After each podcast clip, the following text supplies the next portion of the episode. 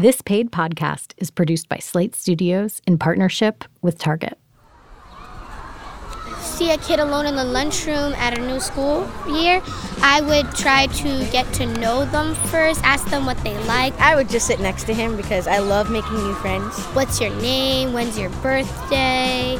Be a nice person with all your heart. Do you have any brothers or sisters, siblings? I invite them to my house, of course. Be like, hey, do you need help with math, science? What's a way that you encourage your children to be compassionate? Their mom is better at that than me.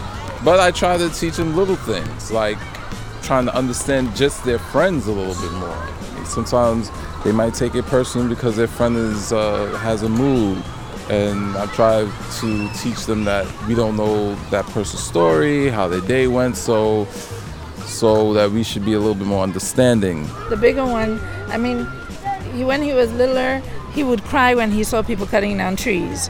So he, he's very environmental conscious. And the little one, he's very sensitive when it comes to feelings and stuff. So, so they're, they're right there. From Slate Studios and Target, this is Coffee and Crayons a podcast for parents, all about navigating the highs and lows of back to school time. I'm Mallory Kasdan, a podcaster, voiceover actor, and children's book author. I'm also a mom. This series is a toolbox of sorts, helping parents and kids thrive during back to school time and other tricky transitions. It's so easy to get bogged down in logistics and school supply lists. We often forget the huge social and emotional aspects kids face when they return to school.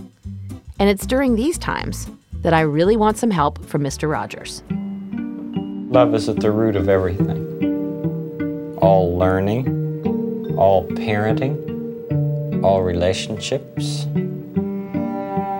love or the lack of it. And what we see and hear on the screen is part of who we become. And that's why I'm so excited about today's guest, Morgan Neville. He's the director of Won't You Be My Neighbor? The hit documentary of 2018 is all about Mr. Rogers, his ideas, and how they transformed the culture. Morgan is also the Oscar winning director of 20 Feet from Stardom and dozens of other documentaries, including the new Netflix series Ugly Delicious. Welcome, Morgan. Thanks for having me. So, thank you for making Won't You Be My Neighbor? Um, I loved it so much. And I Thank loved, you. are welcome. I, I, loved how you let the audience enjoy nostalgia, um, but you also take it to so many moving and unexpected places. I'm assuming you did grow up watching Mr. Rogers. I did. I mean, I was born in 1967 and the show went on in 1968. So I was like Gen 1 Mr. Rogers fan and I loved it. And when I thought about making the film, it, it's odd because I have a very complicated relationship with nostalgia. It's like the fast food of emotions, you know, like it doesn't ask you to do much. And I didn't want the film to just be a nostalgia trip because it would be really easy for that to happen.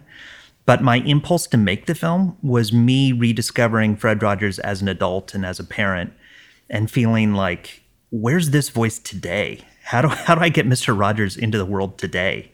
And it seems like we're having some success with it. So that's amazing. So you knew a fair bit about Mr. Rogers, but um, when you were making the film, what surprised you specifically about about Mr. Rogers?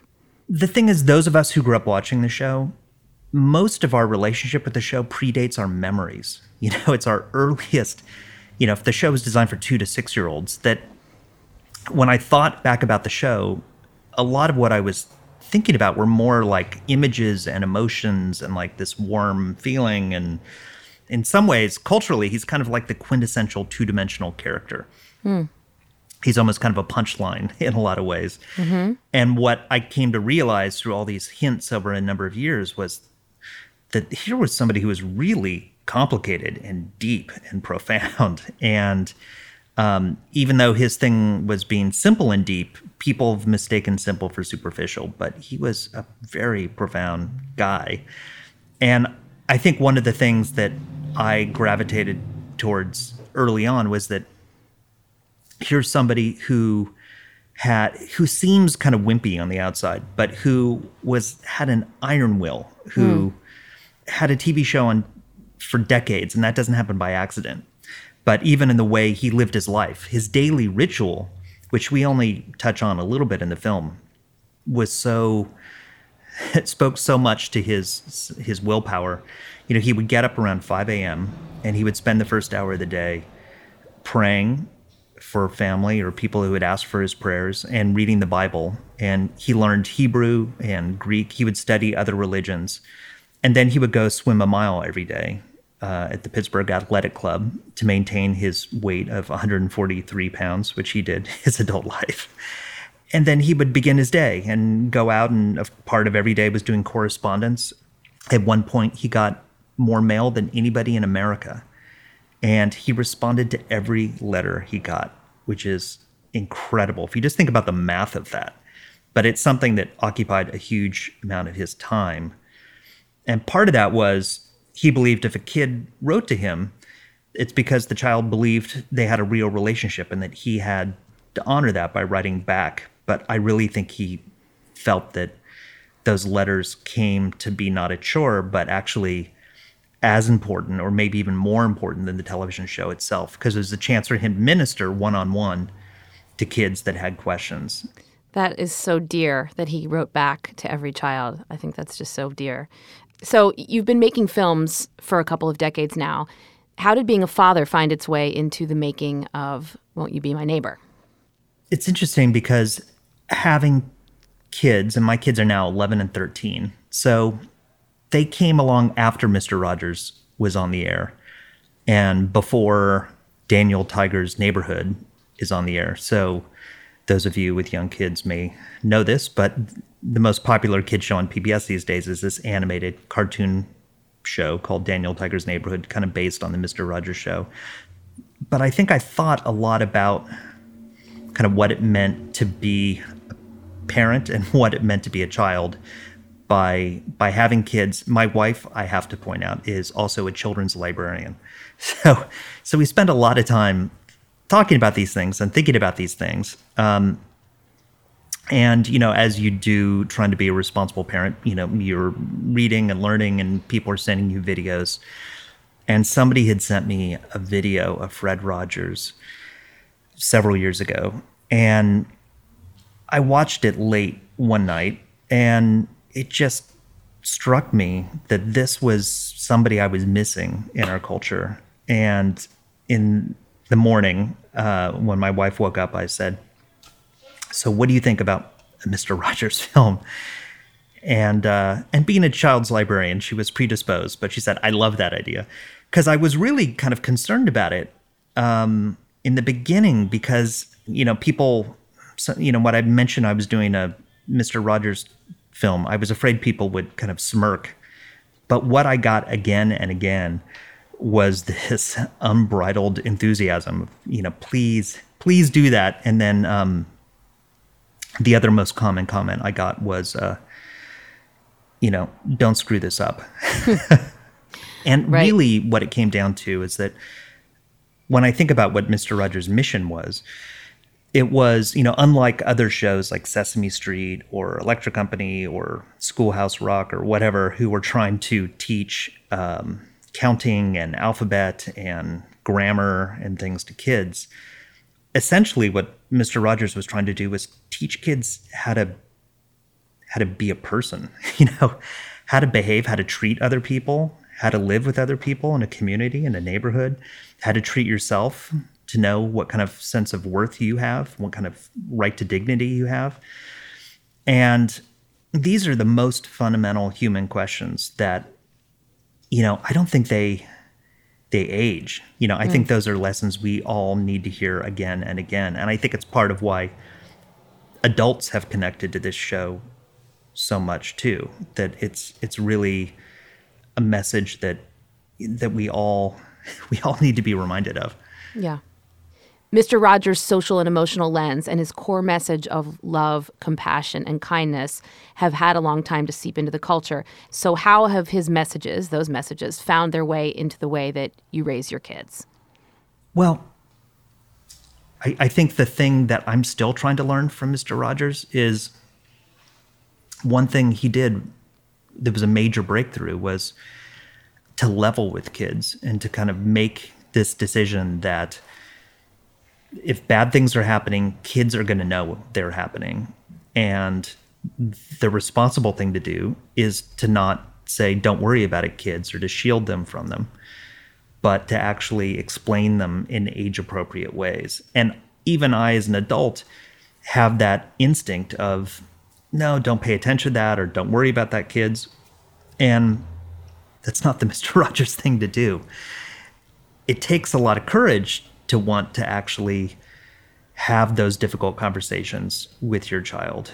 And I think it's something that I've worked on and that working on this movie has helped me think a lot about in terms of trying to talk to kids as people, not as unformed beings, but that, that kids have real emotions and real intelligence and and real wisdom. And it's a lot of what Fred Rogers was doing was talking about the wisdom of the the child, which is has a lot to do with the the kind of honesty and openness and vulnerability that children display that we tend to protect as we grow older. And that's not necessarily a good thing. Yeah, that was a very powerful message in your film. I felt like him explaining things at age appropriately, facing them, dealing with them, that was so powerful. Um, so back to your own speci- the specificity about- of your kids. Tell me some fun fact or character trait that you love telling people about each of your kids. My kids are both very creative. You know, my daughter is a uh, natural born ham. Um, She loves an audience. Uh, I remember when I made the film 20 Feet from Stardom, we had this special event in Los Angeles, and all the women in the film came to my house. And here are some of the greatest singers of all time. And they were all in my living room. And my daughter put on a concert singing for all of them. and I just remember thinking, she has no idea who she's singing for. so she was doing Adele songs for them. Awesome. I love that. and my son is a storyteller. And, you know, we were just driving back from a road trip yesterday, and my son told a story that went on for maybe two hours. And at the end of it, my wife said, So, what's he going to be when he grows up? You know, what do you do with that skill? And there are many things you could do with the skill, but I feel like whatever he does, it's going to be tied in to his kind of love of narrative. So your daughter is 11 and your son is 13 or the other way around? Other way around. Yeah, my daughter's 13 now. My son's 11. And what are what are they into? What kind of stuff are they into? Yeah, I mean, my daughter's 13, so she's, um, you know, becoming a teenager and getting into teenage things. And, you know, she just got her first cell phone, which we did with some trepidation and we keep close tabs on.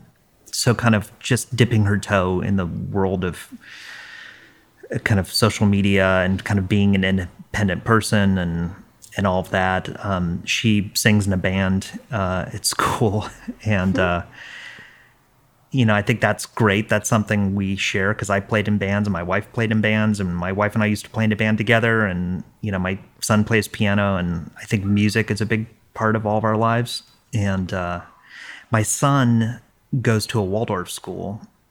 I feel like our Waldorf school is a little bit of a reformed Waldorf, where Right. you know they know kids are going to have some access to media, of course, but just be very sensible about it.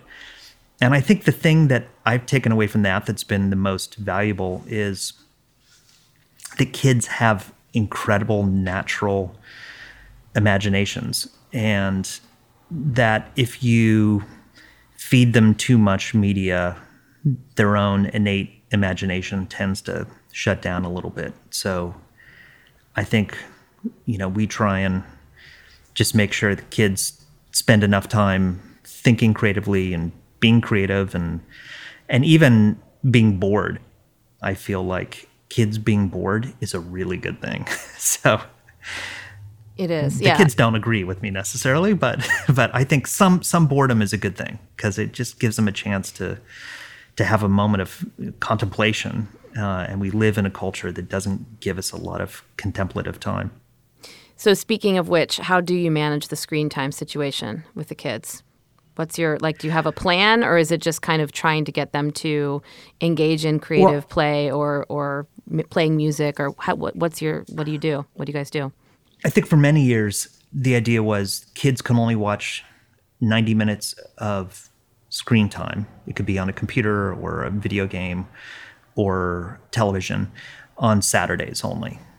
And that would give them Sunday to kind of detox and then no screens during the week. I think it's a lot looser now, but it's not, um, you know, just wanton screen time as much as they want. So we still try and limit it, you know, and there are these um, parental controls for your kids' cell phone just so you can have it turn off at a certain time or you can track what apps they have or um, and you can turn off different apps at different times of day. And so if a child knows they only have a certain amount of time they can use their phone in a day. It makes them use it more wisely and not just have their face buried in it. And it's hard because they see us as adults with our face faces buried in screens all the time and so there's always a level of hypocrisy about the whole thing. Sure. So we try and gauge it that way. When you were making the film, did you feel conscious of that aspect of life? Like when I was watching it, I kept thinking about how peaceful and beautiful watching Mr. Rogers was for me as a little kid. And I have an eight year old, and I was thinking, oh my God, he's playing terrible video games. He never watches things that are gentle. He, you know, it was like more of that. I had nostalgia for that. Did you think about that while you were making it?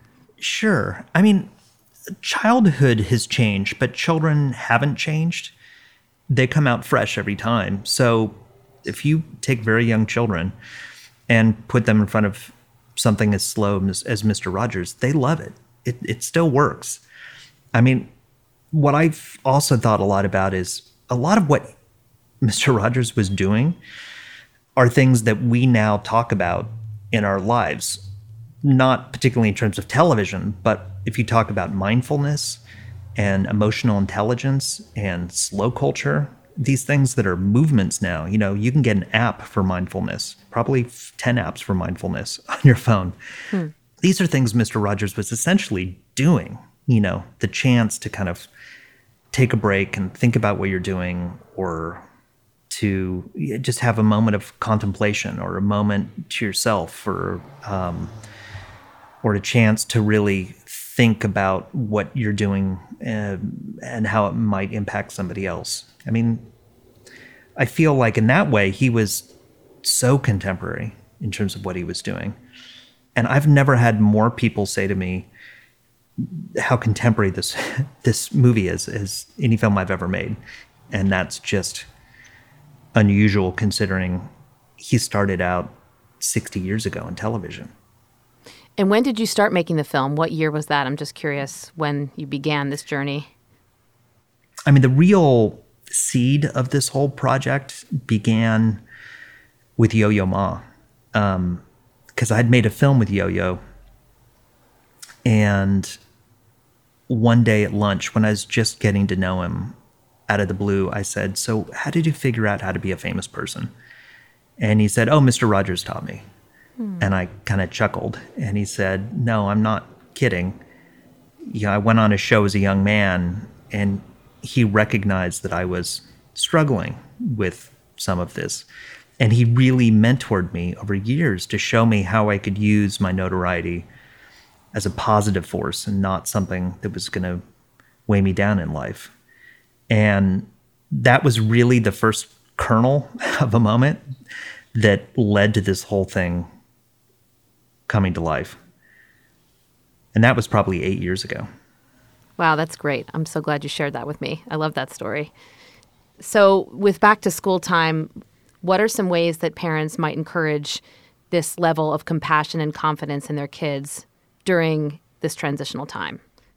I'm lucky because my kids love school, but it wasn't always thus. You know, I remember when they were very young, how much kind of fear and trepidation they had about about going to their new school at the time. And kids don't always express their anxiety, they act it out. And I think it's important to let kids know it's okay to be afraid.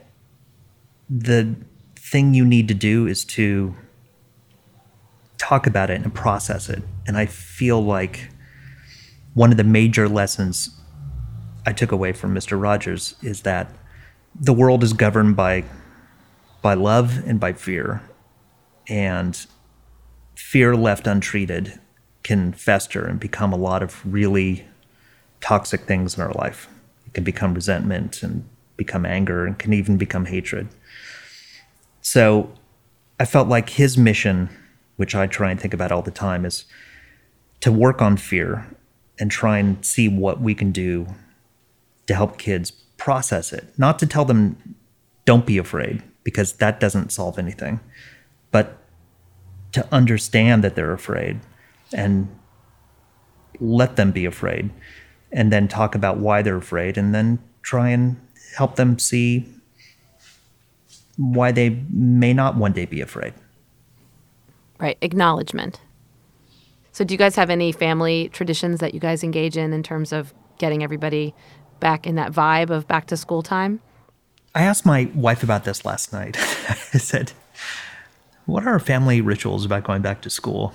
And so much of it has to do with um, in the summer, our whole house gets very loose and people sleep in. I don't, I wake up early, but everybody else in the house sleeps in. And so I think the feeling of school coming is it's one about how we regulate our lives and our sleep and kind of what's coming and a sense of kind of new responsibility for the year. You know, this year we, you know, would let our daughter go off and go to Starbucks after school with her friends one day a week. And then, you know, there are other little things you try and put into their upcoming school year that feel like a like a carrot. like this is something to look forward to. It's a new sense of responsibility, um, but also new reward. And I think there's something exciting about being suddenly uh, a grade higher than you were before and feeling a little a little bigger and a little more mature and I think we try and concentrate on those things. Yeah, that makes sense. I also have a 12 year old daughter that's going to Starbucks by herself now too. It's um okay, good. fun. I get it. I get that those little carrots they, they make they make a lot of difference. Um, they do in their how they see themselves and how they have confidence. So, are you are they talking about school, going back to school, or being excited or nervous about going back to school yet? You know, my son's best friend is going to a different school this coming year, and that's going to be a big adjustment for him. And he's actually with him right now, out of town on a camping trip. So, I'm not sure how he's going to process kind of the new school landscape when he gets there, and it actually hits him that this is what the new school life is going to be. And my daughter, um, a couple of members of her band graduated, so she feels a little bit like she's going to be starting from scratch too. And you know, I think they're both happy enough about going back to school. They're not dreading it, but I think right now they're just trying to wallow in the summertime as much hmm. as they can. So, what kind of advice do you give them with knowing some of these changes are afoot? In terms of how to cope with with with newness? Well, I think my daughter, who's in a middle school that's only seventh and eighth grade, and she was friends with a lot of the eighth graders who graduated onto high school, and I think she looked up to them and really made friends with a lot of them. And I think what we tried to encourage her to think about is that now she's going to be an eighth grader. She can be somebody other kids can look up to. And it's not about that instinct of kind of learning from your elders, but being an elder and teaching younger people and and not looking down your nose at younger kids, but understanding that there's something to be gained from spending time with them just as your friends did with you. And I think we've already talked about that, and I think that's going to be an ongoing conversation we have this year. Great. Um, if you have anything else you want to share, or if you want to let me know what else you're working on, what's next for you, that that'd be cool. Yeah, I mean this the Mr. Rogers kind of took over my year, which was great. And, you know, we premiered the film at Sundance and something I made a big point of this year was trying very willfully to bring my family with me as much as I could. So just trying to go to film festivals where I can bring my family. Because I've on other films I've spent you know months kind of off on tour at film festivals and missed my family a lot. And so this year's been all about family film festival trips. so that's been great. And you know, coming up next it's a little different. I have a film about Orson Welles that's coming out at the end of the year about his last unfinished movie, and Cool. uh, it, it's a little different, but it was a lot of fun.